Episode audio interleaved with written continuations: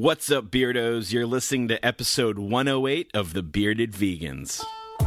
Basically, our whole philosophy boils down to don't be a jerk.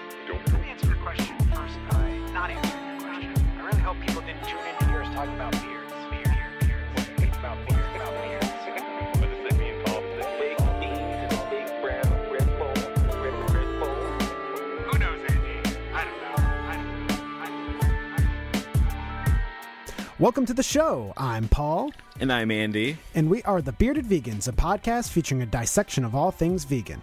If you're just tuning in for the first time, you can find all of our previous episodes at thebeardedvegans.com. And of course, you can always reach us by emailing thebeardedvegans at gmail.com. In today's episode, we will talk about what we've been eating, break down this week's news, and then conclude by asking the question Is direct action for animals terrorism? Hmm. This is, this is I'm surprised we haven't really tackled this one on the show up to this point, Paul. Me too, Andy, but here we go. we'll see what happens. But before we get into the show, a couple of announcements. Of course, we have our next live podcast recording, which is going to be at the Compassion Fest Holiday Market. That's in Hamden, Connecticut. And the Compassion Fest Holiday Market goes all weekend, December 8th through the 10th. Compassion Co., my company, will be there December 8th and 9th. And on the 9th at 5 p.m., we will be doing our live podcast recording. So it is free to attend. Come by, check out some awesome vegan vendors. Compassion Fest Holiday Market, it's fun. They've definitely attracted even more food. Is like light on the food vendors last year, Paul. Uh, I know Bunny Treats is going to be there, which is really exciting. Um, they make this cookie pie, which is delicious. A couple other new food vendors added in. Ninth Square Caribbean Market's going to be there, so should be a fun time. Come by, get a plate of good food, pick up some holiday gifts if that's your thing, and then come see us talk in front of people and see how many see how many times we say um that are that are edited out of the podcast that you have no idea of. Um and like. Um and like, yes. And um of course, we have our mailbag coming up. We want your listener questions, comments, and concerns so we can respond to them live. I'm doing air quotes on air. Send those in, thebeardvegans at gmail.com. Anything from the mundane to the super serious, we want your questions. Send those in. We always love to hear from you. Already got a couple in I saw in the email, so looking forward to that. Yeah, it's going to be a good time. So, Andy, what have you been eating? Well, Paul, I went out to uh, a f- relatively new restaurant, I think around for maybe a year or so, in New York called Ja Ja Ja, which is more of a upscale Mexican eatery. Went there, went there for my birthday dinner, Paul. Oh, happy birthday, Andy. Thank you, Paul. Thank you very much. Are, are you sure that's not pronounced ha ha ha? I am 100% sure of that. Interesting. Yeah. and so got a couple things there. My partner raved about the nachos there and so we got those and they offered two different sizes and we went for the larger size and I will say it was entirely too much food. People can see a picture of this on our Instagram, and I don't even know if the picture really does it justice, but it's a mountain of nachos, but they were delicious. Um, my favorite thing was actually the street corn, and we ended out the meal with these churros, which were so delicious, and they came with like this coconut de leche kind of sauce to dip them in. But what was most exciting was that our, our server Rachel was a beardo, Paul. Oh, Rachel was awesome and hooked us up with these delicious jackfruit tacos that were amazing. So definitely a solid experience. And Paul, we also did the Asbury Park vegan pop up pretty recently. we did? And uh, that was fun. A lot of the, the usual frienders were there, Gone Pie, Fanciful Fox, etc., etc. But we met some beardos, so thank you to Alexis and Adele for coming out. Yeah. Paul, you put anything delicious in that beautiful mouth of yours this past week? Yes, so I was actually home for Thanksgiving week and because of that had some Thanksgiving themed dishes. So Andy, you might recall on at, at our New Year's Eve party last year, we had the Gardein the Gardein turkey roast and at that time it was the best thing that I've ever had in my life and I, I swore off the tofurkey roast and I said the the Gardein roast is the way to go. I got it again. I got the individual ones this year or for this for this holiday, quote holiday.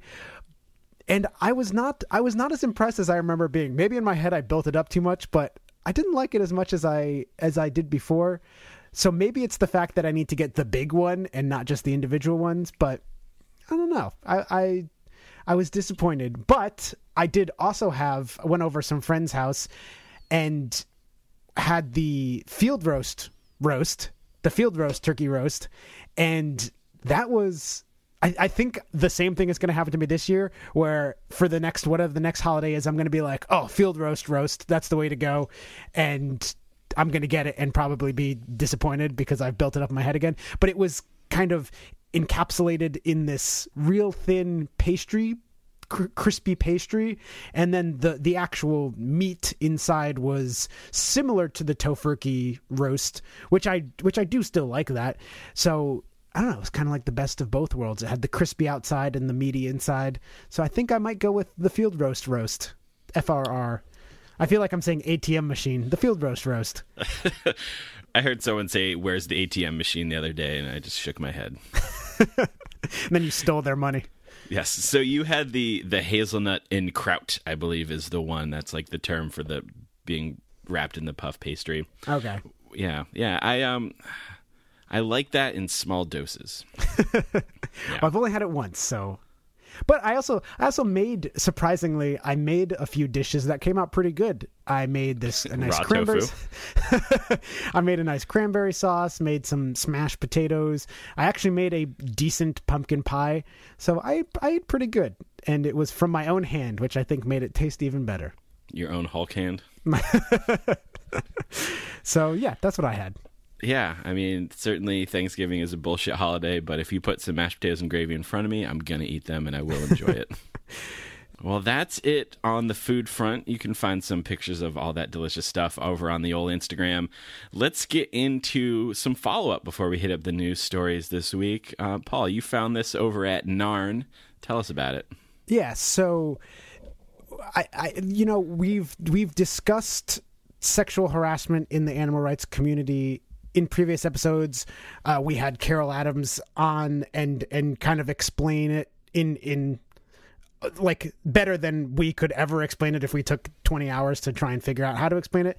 But so we've we've talked about this kind of stuff in past episodes and NARN, which is the Northwestern Animal Rights Network, they put out uh, like a little a blog post about a month ago that touches on a lot of these these same topics and I think that they they put it they, they framed it really succinctly and and constructively. So I, I just wanted to read the majority of what this blog post was. And and again it's i'm considering it follow-up because it's an issue that we've talked about before but i just think that they they phrased everything really well. So i'm just going to read the majority of that when the news of Harvey Weinstein's behavior became public, we on the NARN board were not surprised. While sexual violence can be committed or experienced by individuals of any gender, men in positions of power particularly seem conditioned to believe that they can do whatever they want to women and femmes and get away with it. Sexual harassment, intimidation, abuse, and rape are committed by men in positions of power everywhere, and men in power in animal activism are no exception. The animal rights movement, though filled with some of the most caring, compassionate people, is not immune to the effects of rape culture and misogyny. In fact, numerous men in positions of power within the animal rights movement have perpetuated sexual harassment and abuse on their fellow activists. Too often their victims are silenced through threats of legal, legal action, bullying, and or shame. The abuser's behavior is excused, disbelieved, or dismissed because of name recognition and or because these abusers are quote such good activists.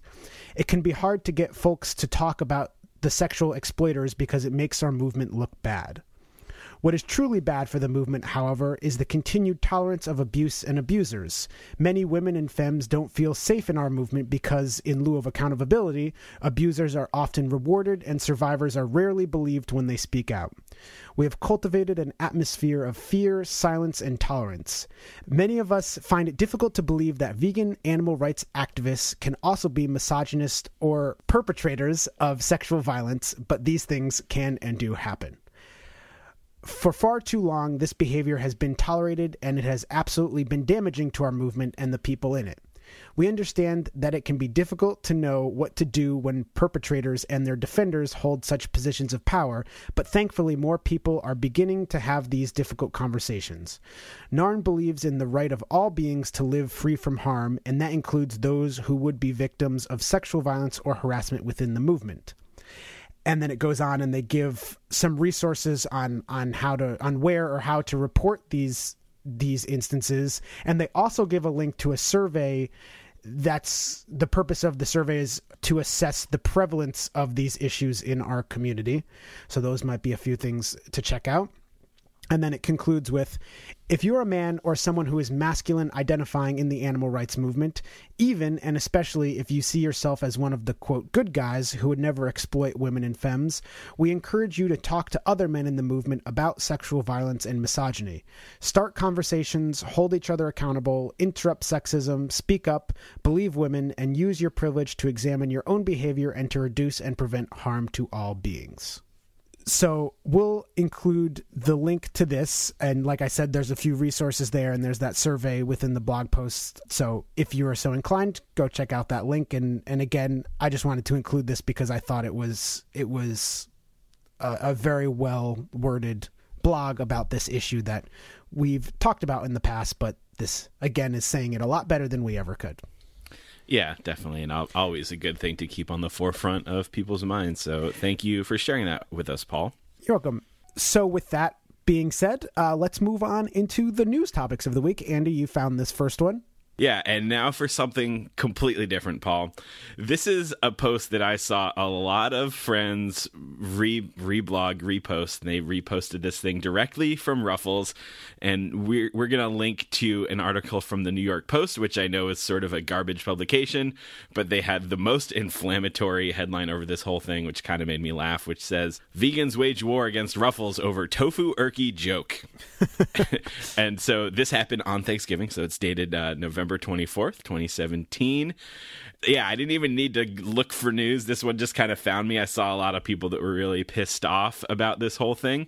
But basically, Ruffles decided Ruffles is a chip brand, a crisp brand for those in the UK, and they decided that they were going to make a, a little joke on Thanksgiving. You know how Ruffles has all these different flavors of chips, and they made one that was called the the tofu erky flavored one, which uh, obviously is their version of they're, they're walking around calling it a tofurkey, but it does. And on the cover, there's like a picture of what appears to be the Gardein roast that you were mm-hmm. talking about, Paul. Kind of not the tofurkey round one, but more of a oblong one. It has the stuffing in the middle. It is you know sliced, and it is it says tofu erky, 100% turkeyless, and and I was like, oh, that's actually really funny that they're making a tofurkey flavored chip.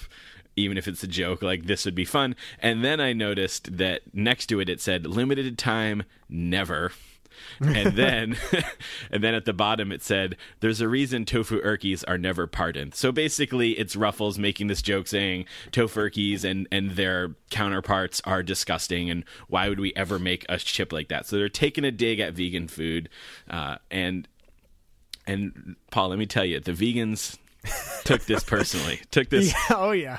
very personally. So in in in the link that we're going to send you from the from the New York Post, you can check out. There's there's a whole slew of tweets. My favorite of which says, "Go to fuck yourself, Ruffles." Paul, this is almost something that would qualify for another "What's the deal with vegan?" segment because I was like, ah, I don't really know if the response to this was proportionate to the offense that was committed. if you look on the comment page for for this for the Ruffles post, and I know these comments are popping up first because a lot of these people are friends of mine or like friends of friends, and that's how the whole algorithm works. But it's just like dozens, if not hundreds, of comments of people saying, "I am boycotting Ruffles Yeah. now, and I will never purchase your chips ever again." Way to screw over a lot of potential customers and all these things, and and like eh, the a lot of people saying you're making a joke out of animal cruelty and all these things and I, I to me like i was like this is in poor taste like they could have just made the joke in the other direction but i don't know paul when what was your impression were you horribly offended when you saw this post Well, I like you, Andy. I- did see a few people repost this and like with outrage reposting it.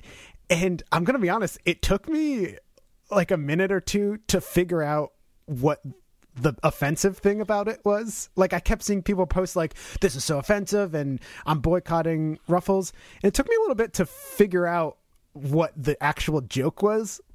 Like I, it's it's which I guess is maybe a dig at Ruffles that they should if they're gonna try comedy it should be a little more obvious what their comedy is or maybe that's a dig at myself because i was not able to to pick up the comedic effect of what they were trying to get across but when i finally did realize it that it's just uh, to me it was just kind of saying tofurkey is not desirable because it maybe doesn't taste good i wasn't super offended by that i mean i, I think that people say much worse things about veganism than that and I don't know. I, I I was not super duper offended by this. I didn't think it was uh, like like I get when why people are saying, "Oh, it's making it's it's making light of like animal abuse," but it's it's kind of one more degree of separation away from that. Like they're not directly talking about animals, they're talking about the product that we eat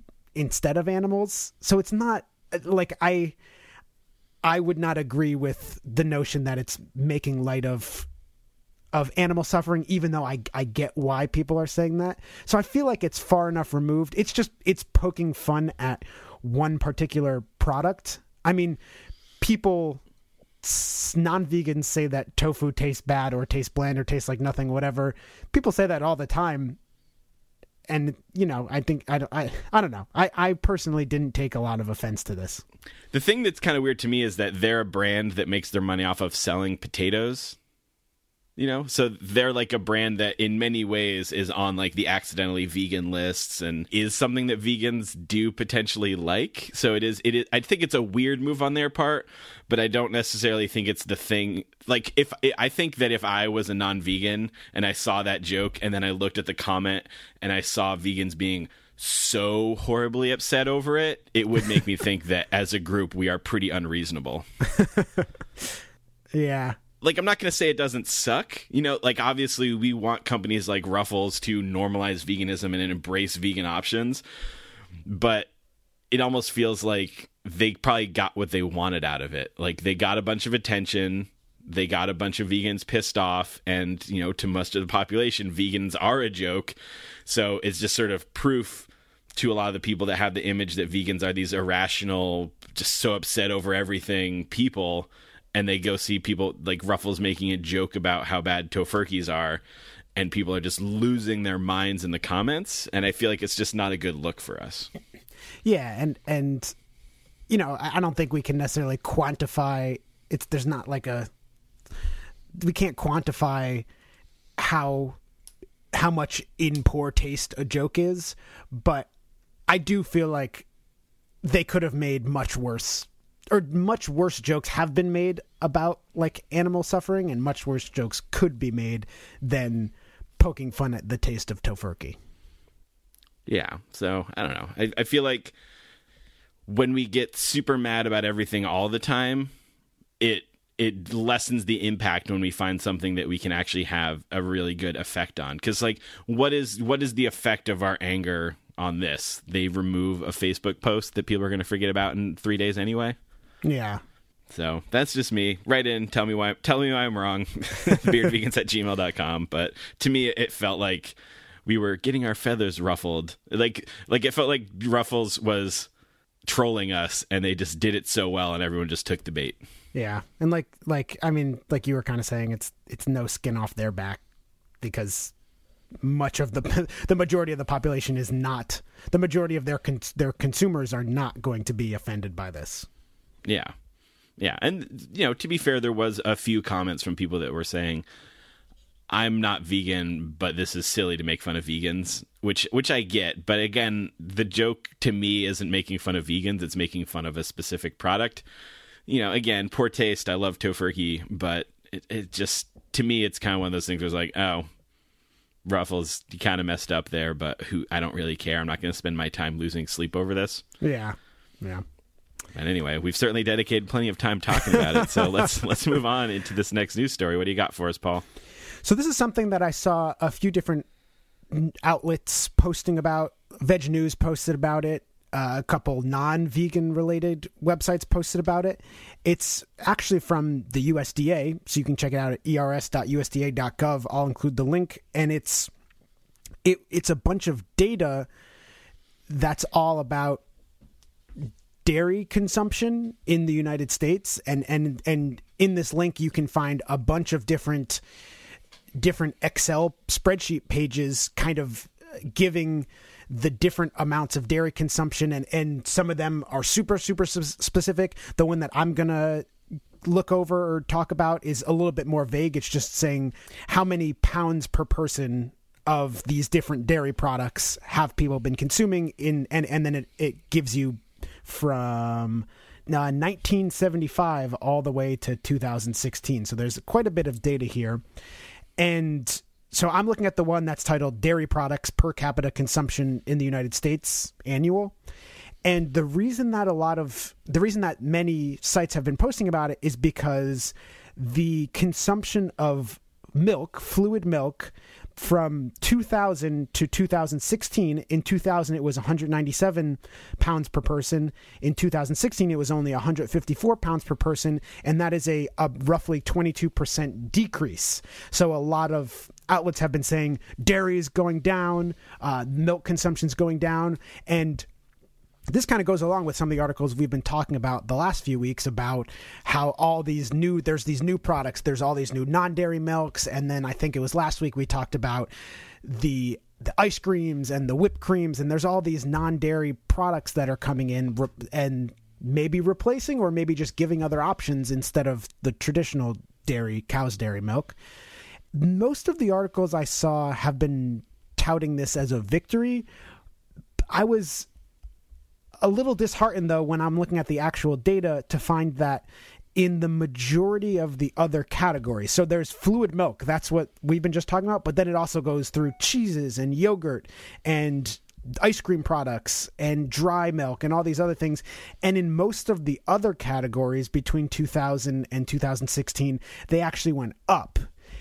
Now, I will preface this by saying the amount of pounds per person consumed in all of these other products is nowhere near milk. So again, I said, for instance, in 2000, the year 2000, people consumed on average 197 pounds per person.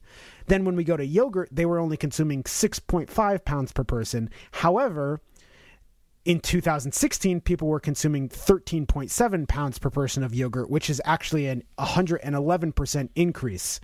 So again, it's only increasing about six or seven pounds per person versus the milk decrease, which is decreasing almost 40 pounds per person, uh, over 40 pounds per person. So, like, those numbers are more drastic, but it's like yogurt consumption has l- more than doubled between 2000 and 2016, and that is alarming.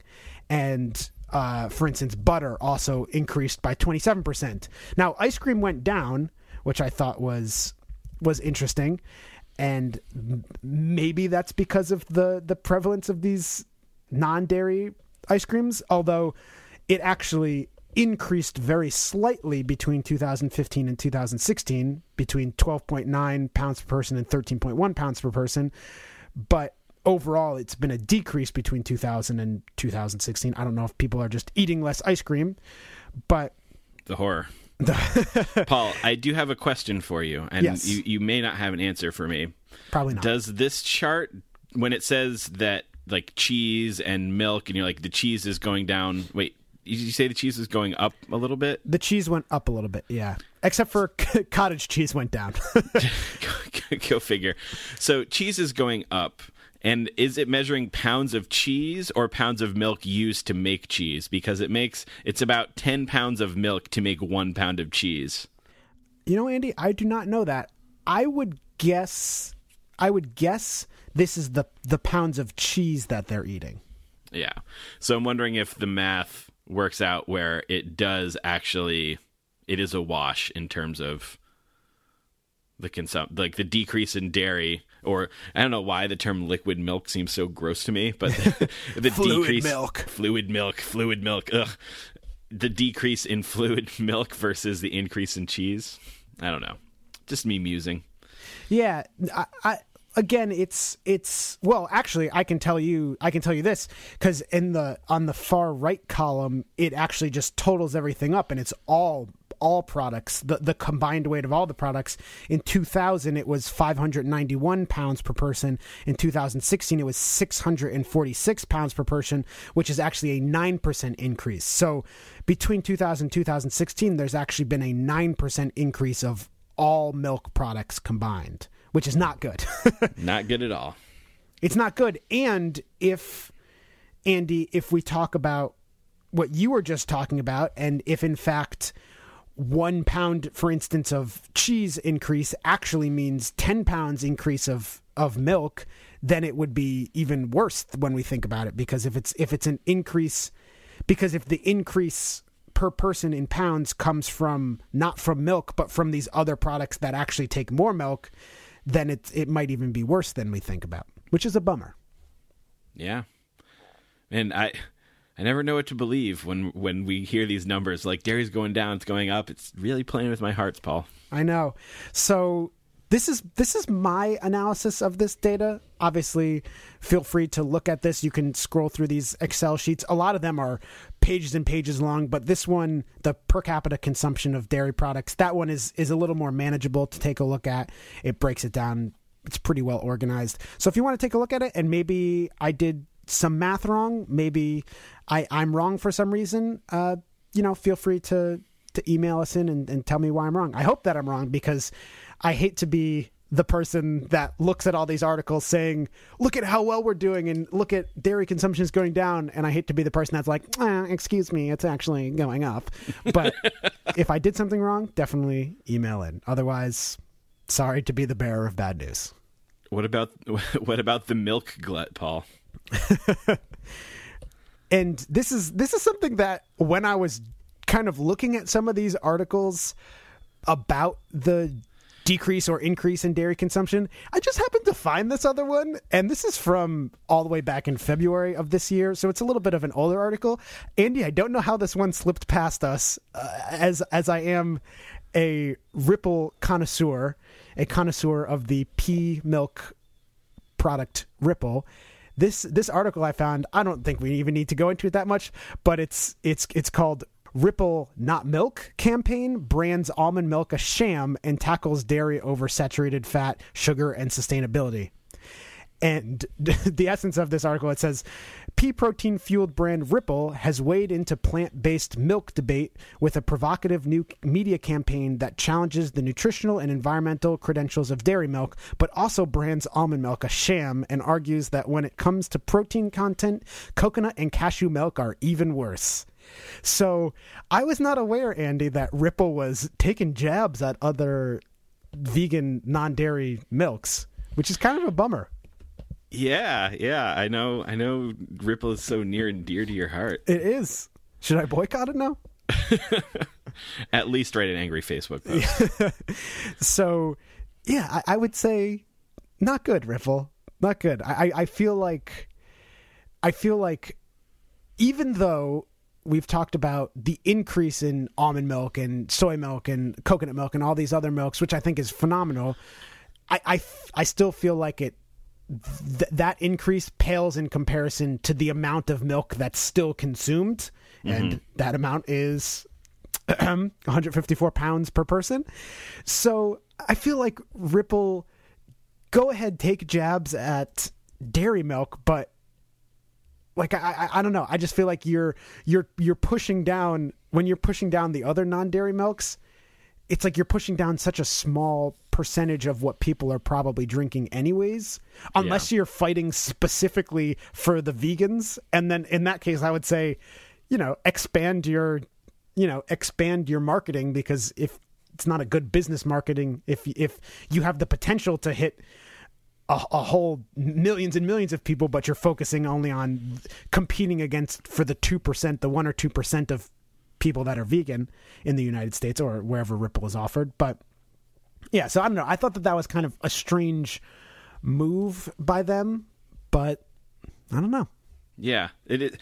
It is weird because obviously, as we've discussed on the show before, tons of people who drink almond milk, cashew milk, coconut milk are not vegans. They just switched over because they like the taste. They think it's healthier. But potentially, there's it's more sustainable. Uh, Again, I'm not sure exactly how much that weighs on people's minds. So I get that they might just be appealing to that crowd, but like the ethical vegan crowd is going to see that advertisement and be like, why are you shooting down this whole category of food when you know you're you're you're fighting for this weird piece of market share when you could just be going after the people that drink fluid dairy milk instead? The the yeah the campaign i'm just going to actually read what their little campaign said or part of it because it says to sort of frame it they're talking about how the dairy industry was really upset that almond milk can call itself milk. It was during that whole debacle, which I believe we talked about many, many mm-hmm. months ago. And they said, Dear Dairy, I can understand why you're upset. Almond milk is a sham. Only one gram of protein and less than a handful of almonds in an entire bottle? That's not milk. Cashew and coconut milk are even worse. They don't have any protein. Womp, womp. yeah, so so it's like they're they're they're they're almost siding with dairy in that regard to be like, yeah, you shouldn't be able to call that stuff milk. And then they go on to say, but you want to define milk as a lacteal secretion from a cow? Really? Ew. Hey, mom, will you pour me a cold glass of lacteal secretion? Come on, we can do better than that. So, I, so I mean, they, yeah, the jabs that they take at at milk, at cow's milk, it, I feel like they could do that without trying to talk crap on the other people in their food category. Maybe they're trying to pull some some of that re- reducetarian nonsense, getting people on, getting the non-vegans on their side first by making fun of vegan stuff. Yeah, I mean, ho- honestly, it seems like it. They can team up with Ruffles. there you go. so yeah, I don't know. It's a bummer move. Bummer move, I think, but I clearly doesn't seem to have really hindered the other non-dairy alternatives from gaining market share, as we've seen. which is good. Yeah, So I think that's all we got to say about Ripple. yeah. so Andy, you did a bunch more research than I did on this next topic, so I'm going to let you uh, take the reins on this one. Yeah, I saw a lot of headlines going around that were stating something that was really kind of shocking to me. And that was around like November 16th of 2017 or so. And we're going to include a link to one of those articles from the 16th. This one is from farminguk.com and it says MPs vote to reject inclusion of animal sentience in withdrawal bill. And it, and basically all these headlines came out that were saying that the the MP and this is in the UK voted that animals are no longer sentient and i was thinking wow this is this could be like a full show topic this is really interesting and then i kind of research what actually happened what was actually going on. And it's not quite as simple as that but a lot of a lot of advocates did seize on this opportunity to essentially paint this specific party as being super anti-animal and there are so many complex mechanisms with the whole Brexit thing going on, and we are from the US, so this isn't something that's like injected into our daily lives. So, excuse our rather surface interpretation and understanding of these issues. But I did find an article a little that was published a little bit later. This one actually came out November 24th at The Independent, and it said Animal Sentience What's Really Going On with the Controversial Brexit Amendment? And so, I'm just going to read a little bit from the article, then we'll talk about it. It says, the issue arose after a vote last week as part of the process of bringing EU legislation into UK law. Part of that process included a vote that, if passed, would have officially said that the UK recognizes animals can be sentient. The amendment didn't pass, and it's from that event that the confusion and disputation of this event emerged. So basically, what is happening here is Brexit. Essentially, it's Britain exiting from the European Union. So Britain exit Brexit, and what that means Oh, not just, not just a fancy new word for breakfast, Paul.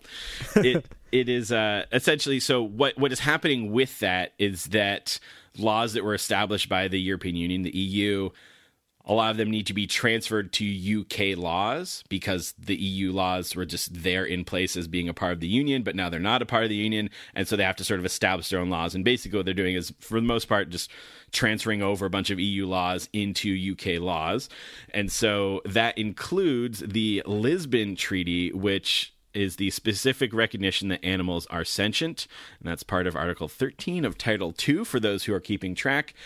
And because that wording was transferred to UK law as part of being in the EU, the British government also has to act in keeping with that legislation until Brexit happens. So they were voting on transferring these these laws over, these amendments over, and they voted to not transfer this specific amendment over. And this is the amendment that said yes, animals are sentient.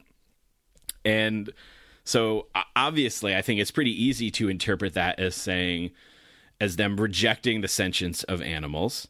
And I think it's obvious why a lot of people would be really upset about that. And I guess in my head, I, I don't place too much stock in the government declaring, you know, something that's scientific or something that's morally right or wrong. I think that we, as our own individual selves, determine those things. But obviously, there are a lot of animal welfare laws that get wrapped up in this stuff. And so it's kind of important because animal sentience or the declaration of the existence of animal sentience is the basis upon which so much animal protection laws are written. And it is something that can be used to help define further laws in the future. And again, we don't expect there's going to be laws that make the world go vegan or anything, but as much as Paul, you or I are not necessarily on, we need to make bigger cages team, but I do think that we should be against things that erode the current protections that are, you know, available at this moment for animals. And it seems like if they remove something saying the animals are sentient, that does leave the door open. It could create a loophole for the further eroding of the very minimal protections that animals do already have. So all of this happened. All of these articles came out that were saying that the government is essentially saying animals are not sentient anymore. And and I think that this is something that even non-vegans were very upset about because obviously there's a lot of dog and cat people. And I think that in theory a lot of people are in favor of animal welfare laws. So this is something that riled up a whole lot of people. And so then there was this this counter attack that happened from those that refused to to vote in this specific amendment, and they flooded social media, and they were calling this fake news, and they were saying that it's not true, that they really care about animals, and they were saying that uh, animal sentience is already acknowledged under existing UK animal welfare laws, which is in fact not true. Uh oh. And also a lot of the laws that were already established in the UK basically had to do with like dogs and cats and not necessarily those that were raised and slaughtered for food. So, but they said that they rejected a faulty amendment not because they disagreed with the the principle that was being espoused, but they didn't like the wording of certain things. Uh, but it's still, I still I think it's troublesome. But but this article puts it pretty simply, which says the MPs did not vote that animals are not sentient creatures, but they didn't also vote for a law that would have recognized them as such. So essentially, the law isn't saying they are not sentient, but it, it's a failure to recognize them as sentient. Does that, does that make sense, Paul? Yeah, but I don't know. I, I feel like that's kind of It's kind of a double negative. if there if there's not a law that recognizes them, then they would not be able to get the protection from like they would not be able to get any legal protection. So in terms of like legally isn't there isn't the fact that there's not a law recognizing them as sentient basically legally the same as having a law that recognizes them as not sentient? Because it's like if this was ever argued you could just be like no they're not sentient and there's no law that says they are. So that stands right?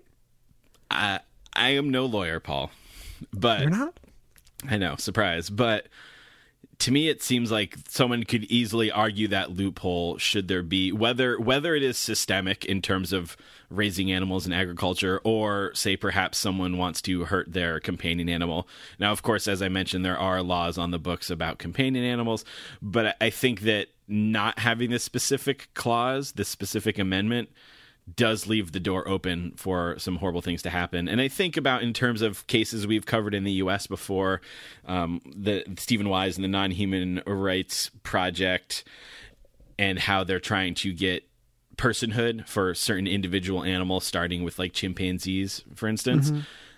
I would imagine that things of this nature are sort of the the very very very basic foundation for them to work on things like this. Yeah. Yeah, I think I think you're right. I I want to go back to what I said before and amend it, if you will, and maybe I'm going to vote down your amendment, Paul.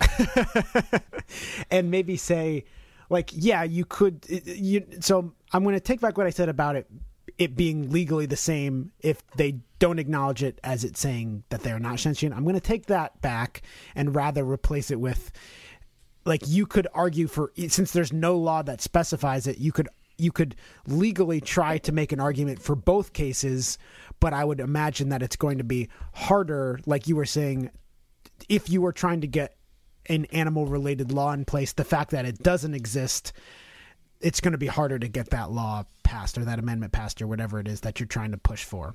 So, and, and I do think that that's a very negative thing for animal welfare and animal rights in general. Like, I do think that, I, I, I do think that the, by them saying, like, by them saying that just because it doesn't exist doesn't mean that we're saying that they're not sentient. I feel like that's them trying to cover up the fact that they know that it's going to be much harder for any animal any animal right or law to get passed now that they don't have that in place. Like they I think they know that and they're just trying to cover themselves. Yeah, definitely. And I think that even even though like currently in my head it's hard for me to envision a world in which the government mandates, you know, veganism or outlaws animal slaughter or whatever it might be, but I think that this is for instance perhaps the first step in that world, you know? And, Yeah. and so to remove it is going to be a, a negative thing. Yeah. So this Yeah. this is an instance in which I feel like yes, this break out the the pitchforks and the flaming torches. I think this is perhaps an issue that would be really important for the for the the constituents for the population to be really upset about and contact their representatives and and campaign to make sure that something like this does get included. Again, I understand that this isn't making the world vegan, but I do think it's an important piece of the puzzle. Do you think that the Ruffles and uh and this have uh is there, is there a conspiracy going on? A cowspiracy, perhaps. So, do you think that people should be doing something about this? Like, obviously, in the U.S., we would have less uh, credibility to do something about it, but do you think that people should be doing things about this specific issue? Yeah. All right, moving on. So we'll leave that there. We would love to hear from our UK listeners on their perspective on this whole thing and perhaps send us some suggestions about what people can actually do about this specific instance. So you can do that, beardvegans at gmail.com, of course. With that, Paul, I think it's time to move on into our main discussion of the week. This is something that you were working on, so let's hear it. There's been a couple recent articles I've seen related to this, and we'll be discussing those. One from at at the point of this recording, just a like a couple weeks ago, and then another one from September, so pretty recent.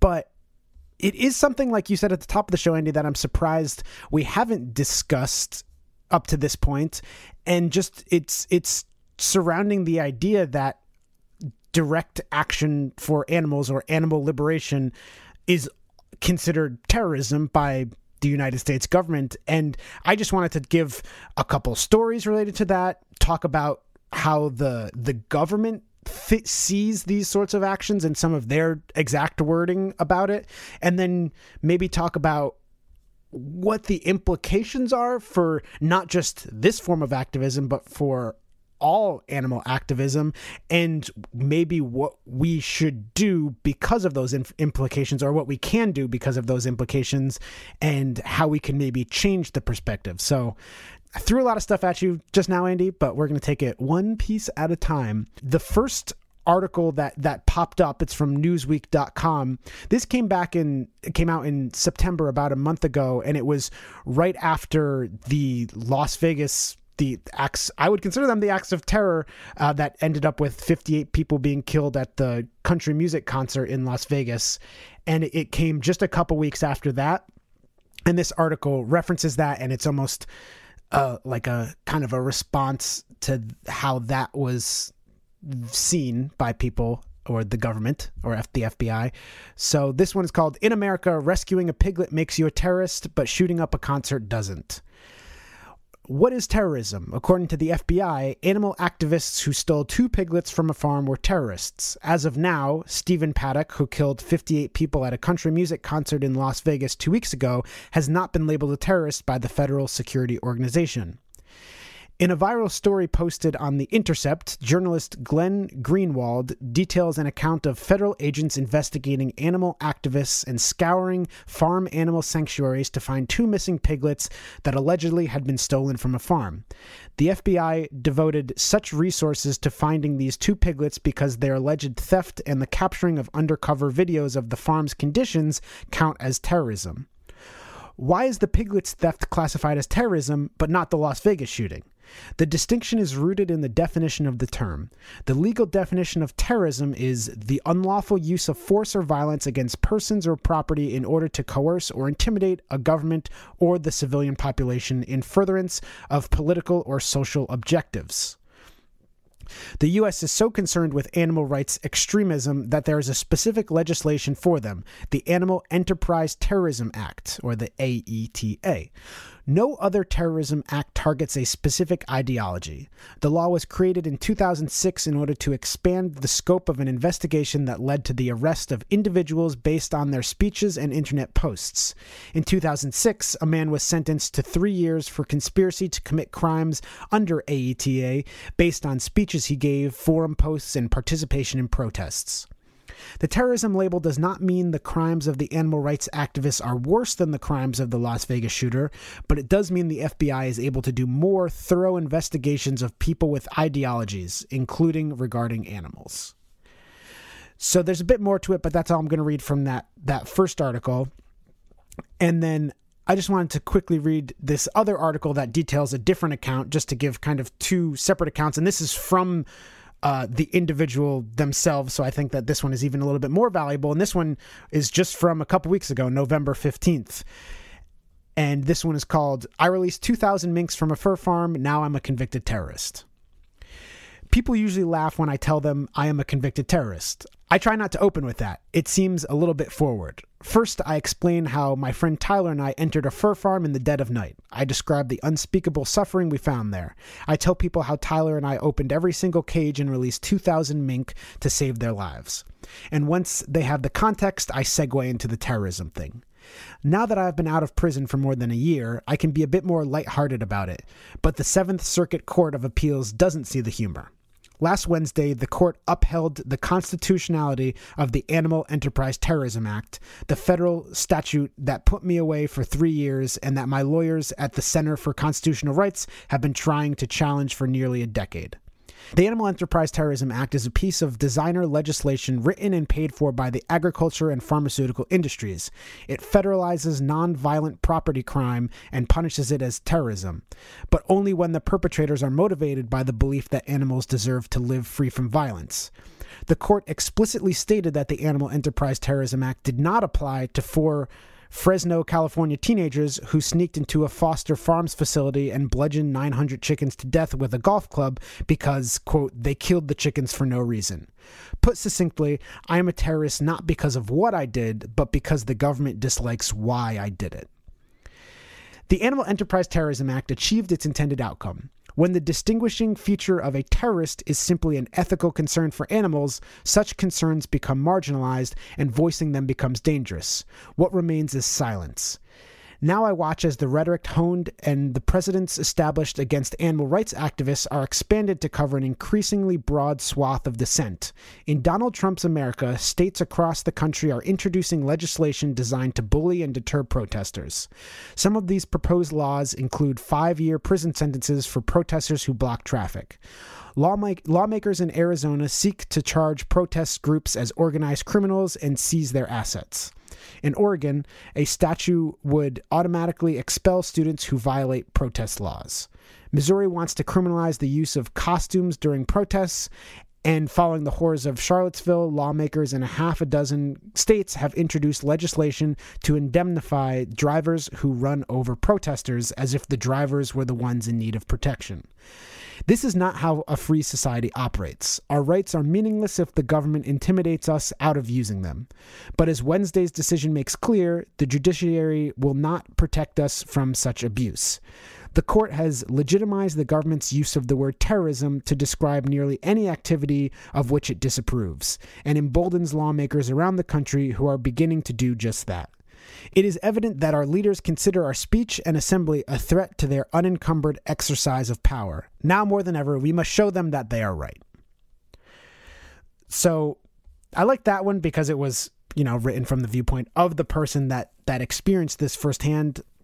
I think that they had a little bit more powerful of a thing to say, not just about how it's not just affecting animal advocacy, but it's kind of seeping into all forms of protests, eh, which is a scary notion.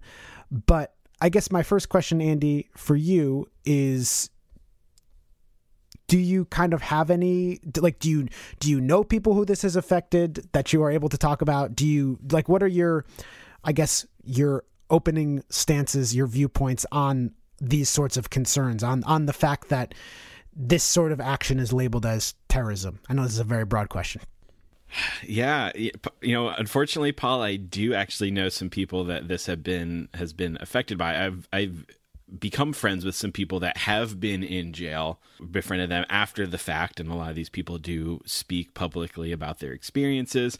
Currently, I actually have some friends that are involved in the uh, it's called the the J20 protest. It was the protest uh, at Donald Trump's on election day, and you know tens of thousands of people converged on Washington D.C. to protest that, but the police sort of cordoned off about 200 or so people and just like mass arrested them for no reason whatsoever and the assistant US attorney is now seeking an indictment charge on more than 200 of, of those people. Was 203 people that were arrested Eh, of basically eight felonies each, which is a punishable of up to 75 years in prison. So I have some some friends that are right in the middle of that right now.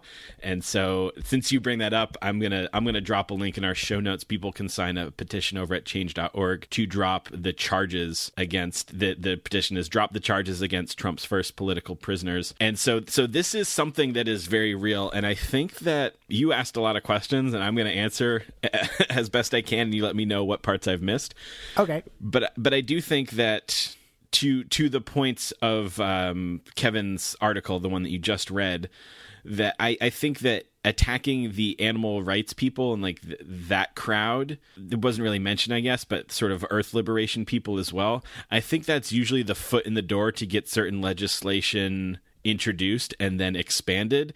And i think that it's one of those things where a lot of people don't really care about the animal rights people and what they're doing and and the public sort of views those actions as extreme. And so it's easy to get things passed and then that allows things like this to happen as well where people are all of a sudden being arrested simply for protesting not for engaging in anything that could even be close to considered violent action.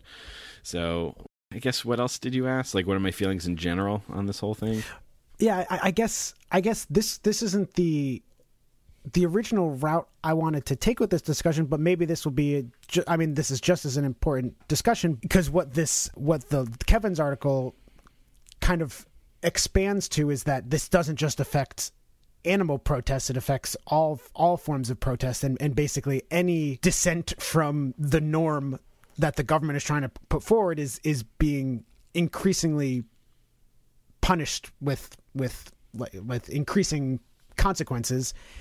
And that is you know an, a, scary a scary scary thing. Do you think that because because for instance there was the the big animal rights marches just a few months ago at this point. I would say maybe two months ago that were in like new york and and a, a bunch of a few different places around the world. But as far as i know i didn't hear about people kind of being arrested from that. I don't did you hear any anything like that andy? I did not hear anything about that. Because i, I think what something that you had said j- just a second ago was that this might this sort of this stuff might be kind of it's it's focuses on the extreme vegan out activists or the extreme earth activists because like you said they're going to be less sympathetic and then they kind of the, the general public might be less sympathetic to their causes and then they kind of expand those to just any sort of thing that the government doesn't want you to talk about or doesn't want you to protest against. And it is interesting how like the protests against like you were just mentioning the protests against just a general protest against Donald Trump could have this mass could have these mass arrests but something like the animal rights marches I guess it doesn't seem like the government really cares to to to do anything about that even though they do seem to care when people take more extreme actions for animal rights like releasing all the minks. Yeah, and you know, I I would hesitate to use the word extreme from here on out. I think perhaps radical might be a more accurate mm-hmm. wording. Perhaps that's just an issue of semantics, but things that many would con- consider to be more radical, like actually liberating animals or perhaps burning down a testing facility or a logging facility or something of that mm-hmm. nature. Yeah, I don't I don't know if the government necessarily sees an animal rights march as like a big threat right now. Yeah. I, I think that it's still kind of in the eh, these puny activists. They're not really doing all that much by marketing in the streets. Personally, I, I you know I don't think we really talked about the march specifically. To me, it I wasn't I had mixed feelings on the whole thing in general, but as like as a form of effective advocacy, but doesn't like doesn't i don't know i I- i think because andy and myself dear listener recently watched a movie that we will talk about in the future that was about earth advocacy and from that movie it seemed like you know 20 30 years ago even the some of the protesters like some of the the quote peaceful protests uh, uh, for like environmental issues would be met with extreme response by the police. But now it doesn't seem like that sort of stuff happens as much anymore. Maybe it's just maybe I, I just don't know about it, which is also possible. Yeah, I, I think they also learned that when they respond to peaceful protesters with such force, it is really bad press for them. But I think if they just arrest them and then try to repress them and and threaten them with decades of jail time, I think that they've probably learned that that is actually a greater threat to most people. Yeah, I think like in my mindset, if I if I was trying to get something accomplished and I could go out there and I just had to get pepper sprayed for an afternoon, I'd say just obviously that's horrible, but I I see myself okay, I can get through this thing. But then if I think about well, if I go out and protest and then I get seventy five years in jail, that would make me think twice about going out and doing something there you know there's something to be said for martyrs and and sort of people that are sort of this beacon of the cause and the oppression the repression that this movement faces. But i also think i can get a lot more done not in jail. So i think that they're probably getting a lot smarter in terms of how they actually mess with those that are dissenting from popular opinion. That being said obviously we have seen many cases of people protesting that are treated very horribly as well. So Yeah, because that, that's what I was thinking. That it seems like in for for other relevant causes that have been, I say relevant as in it's like that that have been in the news lately and, and these sorts of things. It does seem like there's a more aggressive response to those. You know what I mean? Yeah, yeah, for sure. So I guess let's, but let's kind of bring it back maybe to our, our original topic at hand here. And you were asking me what my opinion on these types of actions are in general. Mm-hmm. And and part of me is almost like wary to ever express opinion on them because I'm like, the government, are you listening to our podcast? you know, but I think that it, it's hard for me. It's not my preferred mode of activism, but I think that it's hard for me to ever condemn someone that is willing to go and economically sabotage a company that's doing really horrible stuff or to actually liberate and rescue animals from a place of abuse. I think there's a lot to be said for working to prevent the future like future animals from being put into that situation i.e. vegan education but i think that not everyone is suited for vegan education not everyone's suited for individual conversations and maybe there are people that are more suited for you know these lone wolf economic sub subterfuge kind of things going on and and I think that it's an admirable thing. Is, do you think it's fair to say that these sorts of actions are are motiv- are motivated by like I need to release I need to help these animals now versus I want to help future animals? Oh, for sure. And I, I think that for, for many people, and I've certainly heard this opinion expressed, is that that type of direct action, direct liberation, is the only true form of helping animals. And that, you know, sitting around and posting about cupcakes and all of these things isn't, it's really just about our own egos and it's not really serving the animals. And what helps the animals is going in and taking them from the place of abuse and delivering them to somewhere that is not going to abuse them um, you know, I, I don't believe in that sort of more strict version of this is the only thing that we can do to help. But I, I certainly understand that. I, I don't see how anyone could see videos of what happens to animals in a uh, lab where they're being tested upon, or in an animal agriculture facility, or a fur farm, or whatever it might be, and think, yeah, I'm I'm happy to do something that is going to, in theory, prevent less animals from getting put in that situation in the future. You know, I I can totally see why someone would say that type of activism doesn't appeal to me, and I need to go directly help an animal right now. Yeah. I I get that perspective one hundred percent. No, I totally do too. I guess I just I more wonder cuz on we, you know, we like to say that there's not I should say I should speak for myself, I shouldn't speak for Andy. You know, like I have the opinion that there's not necessarily one there's not going to be one tactic that creates a vegan world. There's not going to be one tactic that makes everyone go vegan. And this is why when when some of these more single issue campaign uh, things happen like all the all the elephants get or circuses get banned or elephants get banned from the circus it's like there's still good things that are happening. It's all kind of kind of working towards the same goal. Obviously there are some things that that we think are either less effective or maybe have some negative consequences. But i guess i just wonder how that how this these types of actions fit into that whole idea of there's not necessarily one way that we're going to achieve this goal and and there are different people working at different parts that are all helping to achieve this goal. I guess i, I in some ways i feel like they there's there's uh, almost certainly overlap between between those two those two ideologies i guess of animal advocacy but i also think there are some there are things that are so dissimilar about them that i worry that they might conflict with one another What what do you feel like is the confliction there?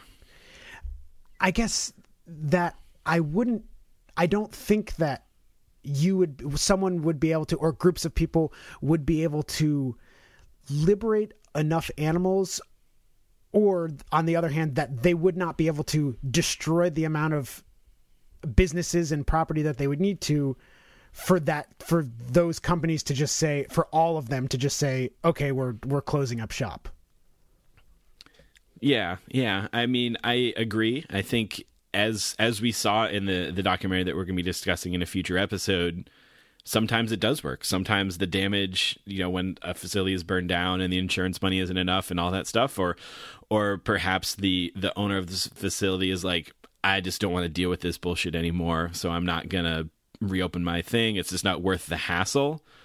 Sometimes sometimes it, it does work and you know I've I've heard it said I've seen I've seen one person who was convicted of of this and served time and now speaks at like conferences and whatnot say if you know all 100 people in this room got together with a friend and figured out a target and went and did their thing like we could end this pretty soon.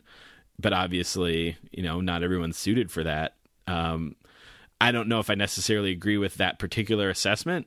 I think that strategically employed there's probably a lot that could be done.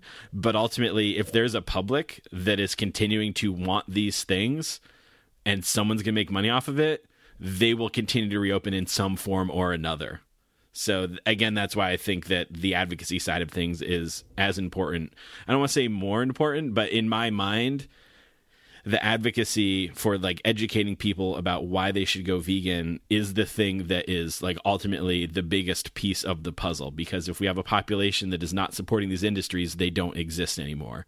And no matter how much someone's trying to economically sabotage them you might close down one mom and pop thing or one smaller operation but they're going to keep it's whack-a-mole. They're going to keep popping up if you don't quell the source of the funding which is the general population and and I guess one of my other concerns is that like think about the the relatively small amount of people that are doing these sorts of actions. And again like I I I cannot stress enough that I completely understand why these people are doing these things. And I'm not saying that they're they're wrong for doing these things in in any in any way. But I guess I also think that it's such a relatively small percentage of people that do these sorts of actions that and and I guess my point is look at the response of the government to this relatively incredibly small population of people that do these sorts of things.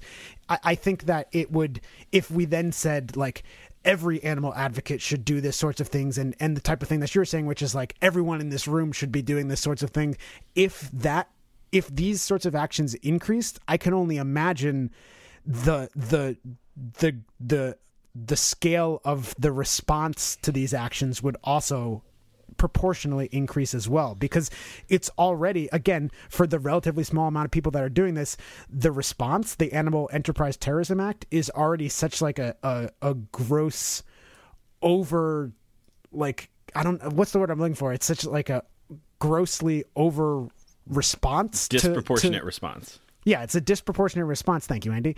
To to what people are actually doing, like the the the amount of property that's being damaged, or the amount of property that's being lost, or the amount of animals that are being lost, relative to the the response that these people get, which is sometimes decades in in jail. It's it's already so bad that I would worry that if this became the preferred tactic of animal advocates, that response would just increase and and it would be uh, horrible. It would be horrifying. Yes, I mean I agree with that, Paul. But do you think that that also potentially points to the fact that these types of actions are a very real threat? Like, if they weren't really that big of a deal, would there be this big of a response? Like, even if, even if, even if one small action doesn't necessarily have the biggest impact, it's not you know industry ending. But if if they don't crack down on it super hard, and then people more people do feel empowered to do these things, that that would have a really horrible effect. And that the fact that they're not cracking down on people handing out leaflets points to the fact that the direct action is way more effective at harming these industries. I I obviously I I can't know I can't know what these people are thinking and and why they necessarily choose to uh take these very extreme forms of response. But maybe Andy it's because like what what what the people are doing is quote illegal and i mean i don't know why i have to put that in quotes. It is illegal which again doesn't which doesn't necessarily mean it is right or wrong ethically but it is illegal and because it's illegal the government can take action against it and so the action that they are going to take against it they're going to make it as extreme as possible because they know they can take action against this versus someone leafleting which is not illegal and therefore I, I think it would probably not be in their best interest to take action against this because then people even non non vegans would see that as like oh this is the, this is the government overstepping their boundaries. They're prosecuting someone for not actually doing anything illegal and it would be a bad look for them. Which is which is why kind of the, the article that we just read goes into that I think it goes into that exact thing where it's like people are are outraged because these these protests are being protesters are being prosecuted for not actually really doing anything and, and I think that's why there's so much outrage about this versus like you had mentioned right at the top, Andy, it's like they're almost easy. Like this is an easy target for the government because these people are doing something illegal, and most people, like the general public, is gonna not necessarily empathize with what these people are doing. So it's almost like an easy target for the government to to enact this these extreme uh, charges against them. Yeah, no, for sure. And I think that we we see that played out in other instances where it seems like the government has tried to push the limits a little bit with the uh, that case with uh, Anita from Toronto Pig Save, right? Just giving water to pigs at, in a transport truck, and how there was a huge public outcry about that. And we even see that with certain instances of the ag gag laws, the agricultural gag laws that prevent people from filming inside of agricultural facilities or from the sidewalk, apparently, of an agricultural facility if they're if they're documenting that then that can be considered illegal in certain states now. And the first person that was prosecuted with that pretty sure it was the first person was just someone that was like filming from the sidewalk and they could happen to see into this facility.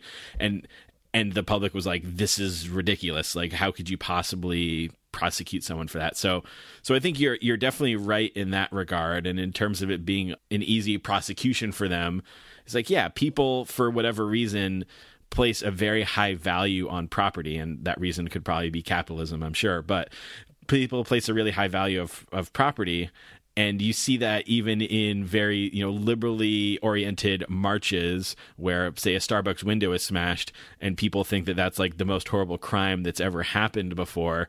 And you know you, people place such high value on property and view property destruction as violence as this horrible thing that happens. And I, I reject that. I don't think you can commit violence to a an inanimate object necessarily but i do think that you know destroying property can be used to intimidate people which is what terrorism is. So i see why people it's like it's like a hard battle to fight to get the public on your side when you are burning down someone's livelihood or something like that. And I think a big part of it has to for for animals specifically, a big part of it is going to be getting the general the general's opinion that animals are not property. Like I think that's a, that would be a big in, in terms of how this sort of activism could be effective is I think one of the big barriers that they face for the in terms of getting the general public on their side is the fact that most people see animals as property and commodities and they don't see them as you know living living beings. And so when something like this does happen I think, like you said, Andy, people people's minds go right to capitalism, and they think about, oh, well, this person lost so much money off of this, and they don't think about the the lives that may have been affected or saved or or whatever because of it. Yeah, no, def- definitely, definitely. And I'm I'm kind of blanking. I'm pretty sure it's the documentary Behind the Mask, which is all about the animal liberation front. And in and they talk about in that one, and and correct me if I'm wrong, someone out there, and hopefully we'll review this documentary at some point, Paul. But they talk about how in the beginning, some of the first liberations that were done were received very well by the public because it was people storming Uh, you know in, in a testing facility and they're saving the puppies and things like that. And people mm-hmm. viewed it very favorably. And then there was like sort of a smear campaign on all those things. And that's when there was like a changing of the tide of people no longer supporting those who were rescuing animals. Like how could someone be upset about someone rescuing animals? But then they start to use the word terrorist. They start to paint people as being these very extreme people that that want to stop you from eating meat and all of these things. And that that is where the public opinion started to shift and and I don't know why Andy I haven't I don't know why I haven't thought about this cuz cuz in my in my mind thinking about the Animal Enterprise Terrorism Act the the the way that I always thought about why it was implemented was so that the FBI could uh take more resources in going after these people or prosecute them differently because they have this label of terrorist. But I, I mean, I think it also, in terms of the general public's, the general public's view, as soon as someone hears the word terrorist, they get a very specific image of like a a bad person. And so if if the media and the government is constantly pushing out that these people that are doing these things for animals are terrorists it's like automatically creating a bias for people. And it's it's automatically making it so that they are somehow they are different than you and and, and it's going to be a lot harder to to connect with their motives or to empathize with them because you don't want to be someone that sympathizes with a terrorist Yeah, yeah, no, definitely. I think that that their use of terrorist has been really effective in making sure that people don't sympathize with them. Like t- Which is- terrorist is like the the boogeyman like language. Like we're fighting this war on terror, and like, well, what is a war on terror? It's like that's not a that's not a th- it's a you know it's like the the communism of today yeah definitely. So it, you know obviously legitimate terrorism is not good. obviously we're not we're not yeah. saying that, but it's a word that's been co-opted to describe people that don't want animals to be harmed or don't want the earth to be destroyed, and it's it's definitely been used very effectively. And I had a, uh, I wanted to talk to you, Andy, about specifically in the article written by Kevin, they talk about how this, it was this quote I'm a terrorist not because of what I did, but because the government dislikes why I did it. And from the example that that Kevin gives, which is he's considered a terrorist, but the people that killed the 900 chickens just for no reason are is not considered terrorist. Like when he gives that example, certainly I agree that that is it's it's absurd. It's absurd that and, and in general it's absurd that someone would be considered a terrorist solely because of their their ideology that they believe animals should not be killed and eaten. But I don't know. I guess I, I, I, I have not formulated this question very well in my head, but how do we combat this? Like, do we need to change the definition of terrorism? Do we need to just work to get the Animal Enterprise Terrorism Act done away with? I, I- guess, like, how do we get it so that animal activists are not considered terrorists? Or does it does it matter legally as long as we change the public's opinion and we get the the public to say no, this is literally ridiculous? You know what I mean? Yeah. I I think well I think obviously getting rid of the AETA would be a good thing. In my head it's really hard to imagine how that would happen because as Kevin points out in his article this is like designer legislation. This is stuff that was written by these industries and so that means there is a ton of money behind it. And with all the money in politics, it's hard to imagine enough legislators would stand up against that when it would be against their best interest to do so. Yeah. So, yeah, so I guess you're right. The second piece of that puzzle would be really changing public opinion on those things. And that and to me that's hard. I mean like one I think it, it would mean for vegan advocates to support the actions of those that do take these more radical measures and to to like publicly support those things.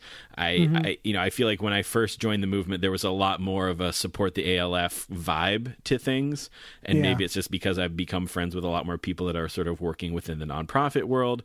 But to me, it's not something that I see people supporting as much, and and those that do support it sort of have a specific, very, uh, you know, I guess punk kind of hardcore aesthetic to them, and and it's not it's not like something that it's something that's within a certain subculture kind of lauded but it's not something that within like a lot of the mainstream movement is something that people really seem to outwardly support you know it's not like someone is like oh i'm i'm passing out leaflets today and also i do think it's cool when someone does direct action for animals.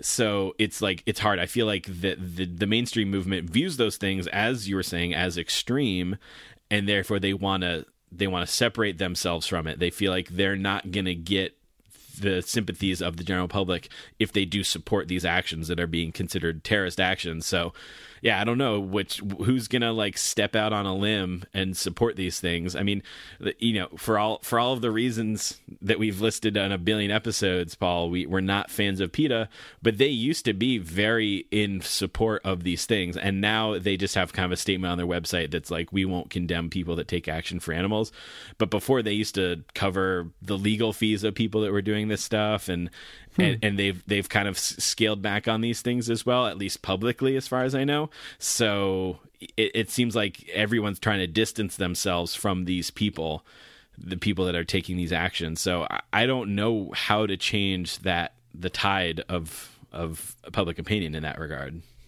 If if Yeah. those who are the closest to the movement that are are not willing to back these people up, then how do we get the general public on board?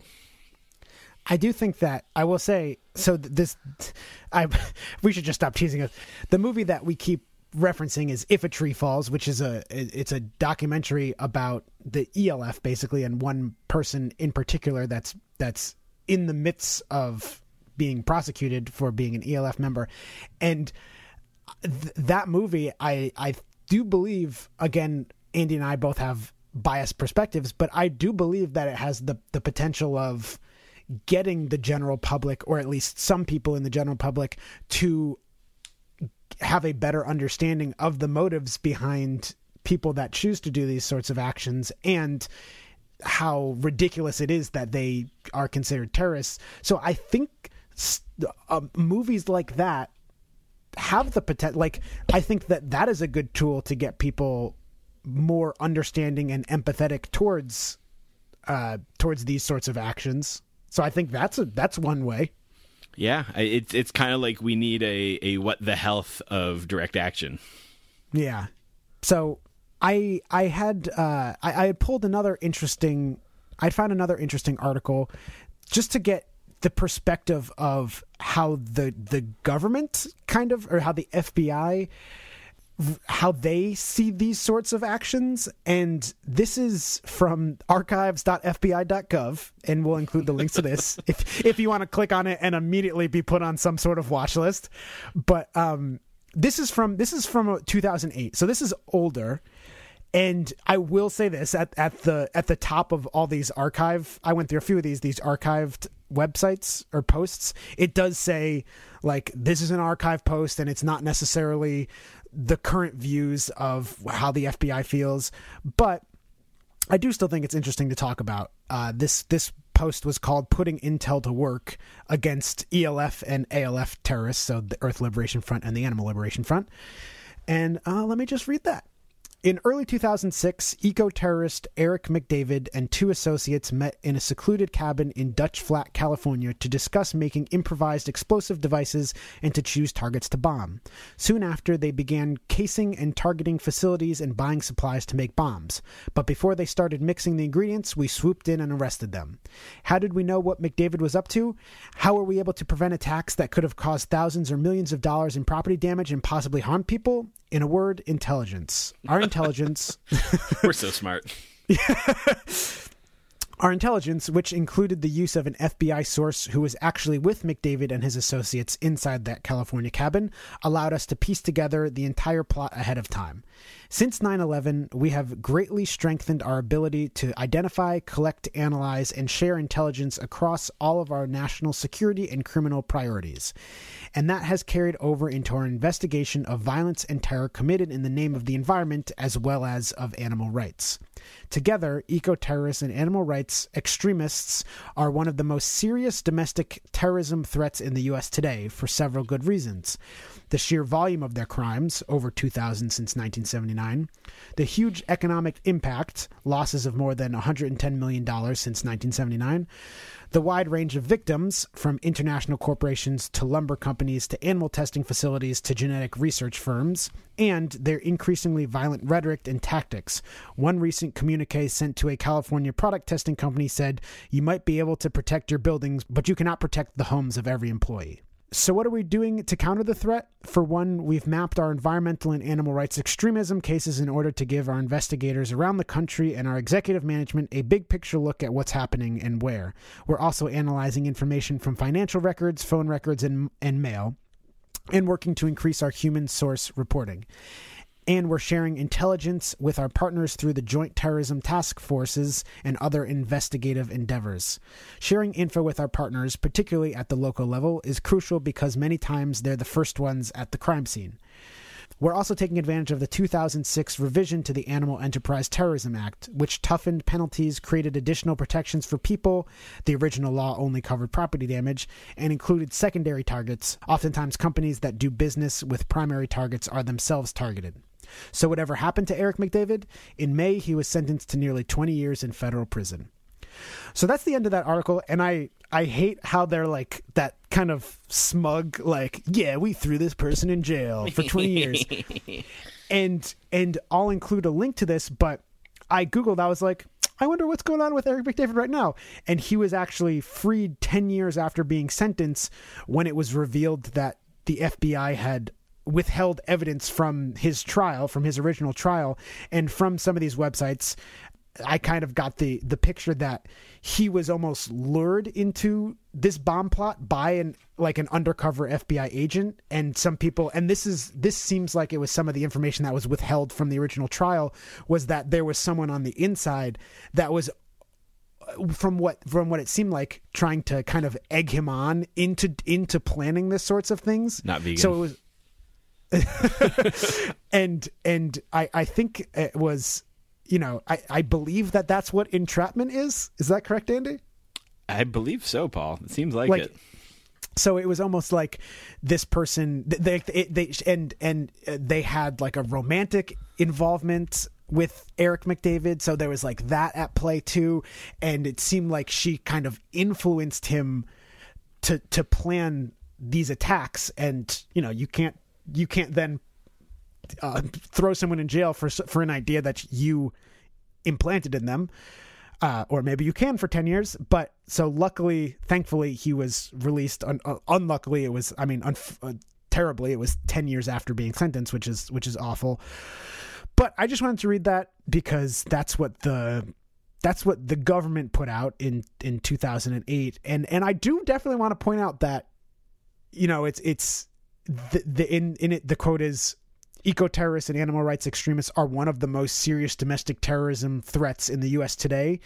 But it it really the thing that they they list the main reason you know is is economic impact. And they say wide range of victims but but they never you know they never list people being hurt or people being killed. And i think th- the fact that there are tens and tens of thousands of people dying every year in the united states from from gun violence and from other what i would consider maybe preventable causes but you consider the most serious domestic threat to be one that just destroys property. And 110 million dollars is no small amount but 110 million dollars over 30 years and talking about like it's not always bigger companies but some of them are bigger companies it's not you know like that's that's not something that i would consider the most serious domestic threat to the united states Yeah, I mean, I think especially because, for instance, in the the ALF's creed or in their sort of outline of because basically ALF is a series of autonomous cells. There's no main organization issuing statements, and this is the action you're going to go take. It's basically if you are someone that takes direct action for animals to either save them or to do economic sabotage, and you follow specific principles doing so, you can claim to be a part of the ALF. And one of which is that you take all like any and all precautions to not harm any living being, human or animal. So yeah, they they are considered terrorists, but they've never killed a person. They've never even harmed a person. yeah it it it seems like it's sad it's ridiculous that that the government the FBI is considering this the most serious threat. It's like when there are so many other legitimate threats going on. There are other groups of people that are literally killing killing other US citizens or just killing anybody. And and this is what's considered the most serious threat. Yeah, It's- I mean, I think about like anti-abortion extremists that that have literally killed people, and they're not considered as big of a target by the FBI.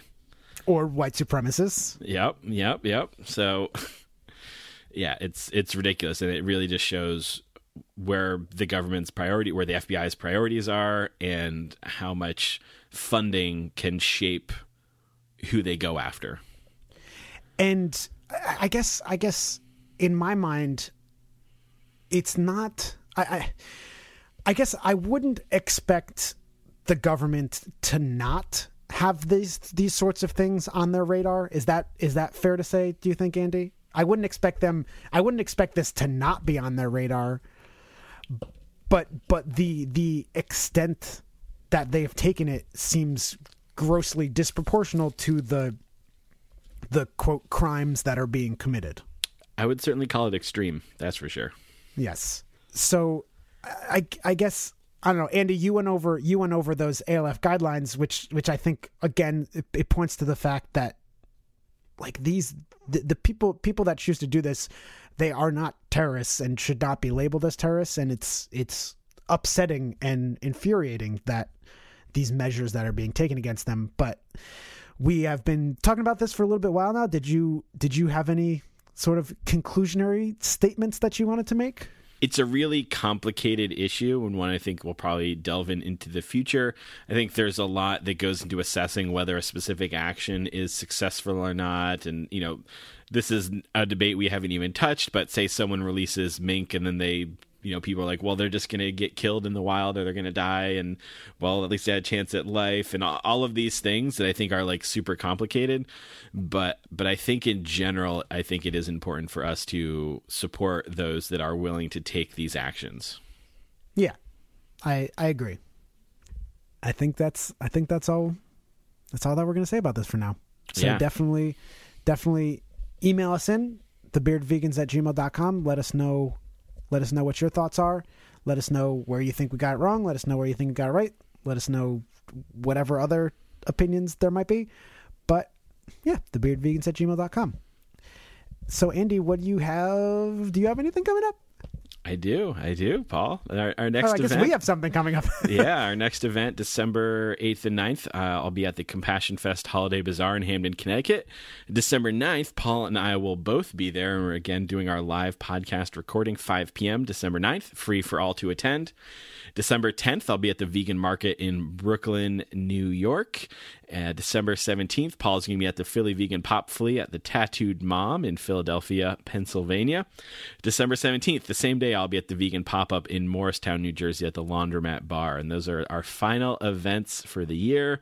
If you want to get a picture of where I'm going to be in 2018, uh, you can head over to compassionco.com. You'll find all the links, the dates, deets, and, and info for the events I just announced and also future events uh, Arizona, California, Indianapolis. North Carolina, New Jersey, we got everything all the way up through July is listed right now. So go check it out if you feel so inclined. Excellent. Yeah, Paul, I think that for all of the books I've ever purchased on this subject and articles that I've read, I, I'm like 100% sure I must be on one or more FBI watch lists. and I I don't know how easy it is to get on those lists, but I've I've read that in, all you have to do to qualify is to make a recording of yourself saying the following seven words. We are the bearded vegans signing off.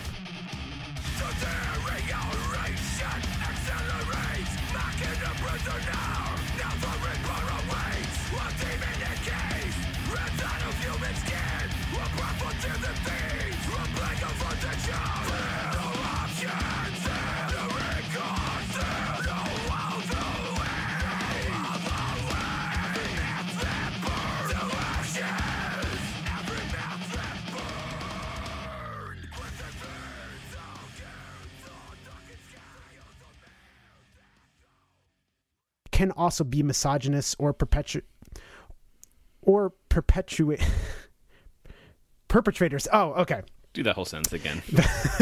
I keep wanting to say perpetuators. Reinf- uh, I don't know. This is a weird point to make. Uh, I'm not going to make it. this one's from farminguk.co. Com. Com? What? Shouldn't that be co? Whatever.